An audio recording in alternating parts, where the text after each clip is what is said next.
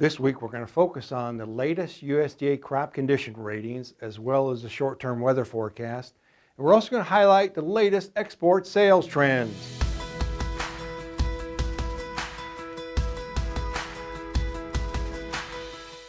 Hi, this is Brian Basting with Advanced Trading. Let's talk about the corn market. We moved in the middle of June here, and this market is looking at a little bit of a pause now as we look at weather trends as well as export trends. We're going to start out this week looking at trends in crop condition ratings for the U S corn crop. Let's take a look at our map. Now, this is the second installment of the U S D A crop condition ratings. We did drop a bit this week, uh, seventy-two percent good to excellent compared to seventy-three percent last week. Now, the red circles in the chart here, or the map here, do imply a decline in ratings, good to excellent ratings compared to the previous week. The green circles imply that there was an increase in crop condition ratings, and the yellow circles imply no change. So you can see kind of a scattered picture there, a little bit of a decline in those uh, western belt, uh, Nebraska, Kansas, uh, but some improvement up in the northern plains in North Dakota and South Dakota. Let's now move on and look at our crop condition index. For twenty twenty-two, it's highlighted here. Notice that uh, we're looking at a, an index that's above last year. Uh, this year is depicted by the blue, blue circle. Last year is the red line.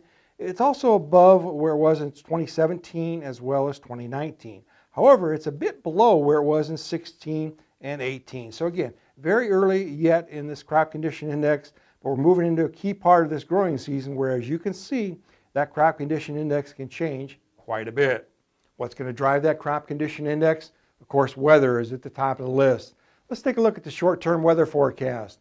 Our slides this week, as usual, are courtesy of T-Storm weather. We're starting out here looking at precip the last thirty days, more of a proxy for subsoil moisture, if you will. Notice there really isn't a lot of dryness across any of the heart of the corn belt. A little bit of dryness sprinkled up there in parts of Minnesota as well as um, uh, Wisconsin, but not, not anything pronounced at this point. For example, down in the southwest. Now we're going to look at temperatures here. Temperatures over the next eight days, looking at June fourteenth to the twenty-first.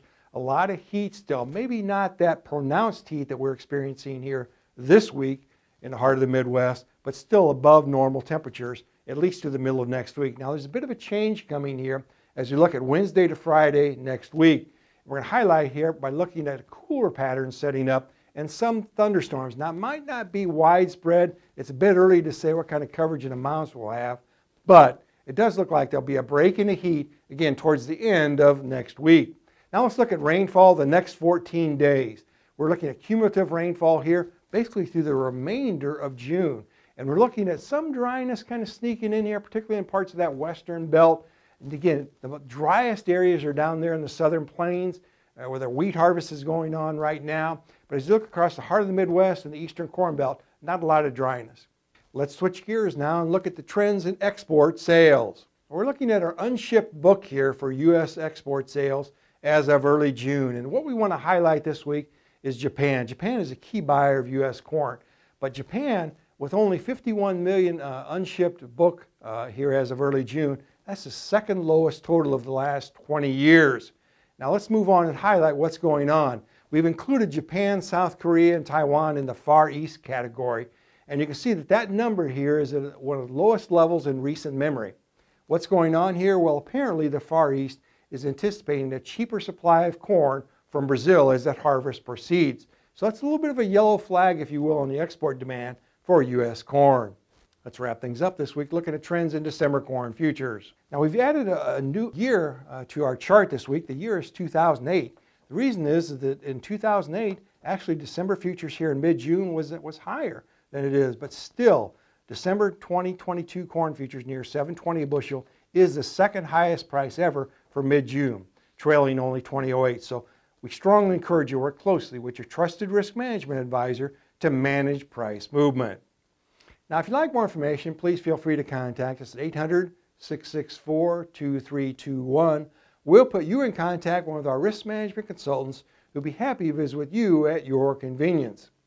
And remember, we upload every Wednesday. Make sure to subscribe to our channel to never miss an upload. Thanks a lot. Have a good week.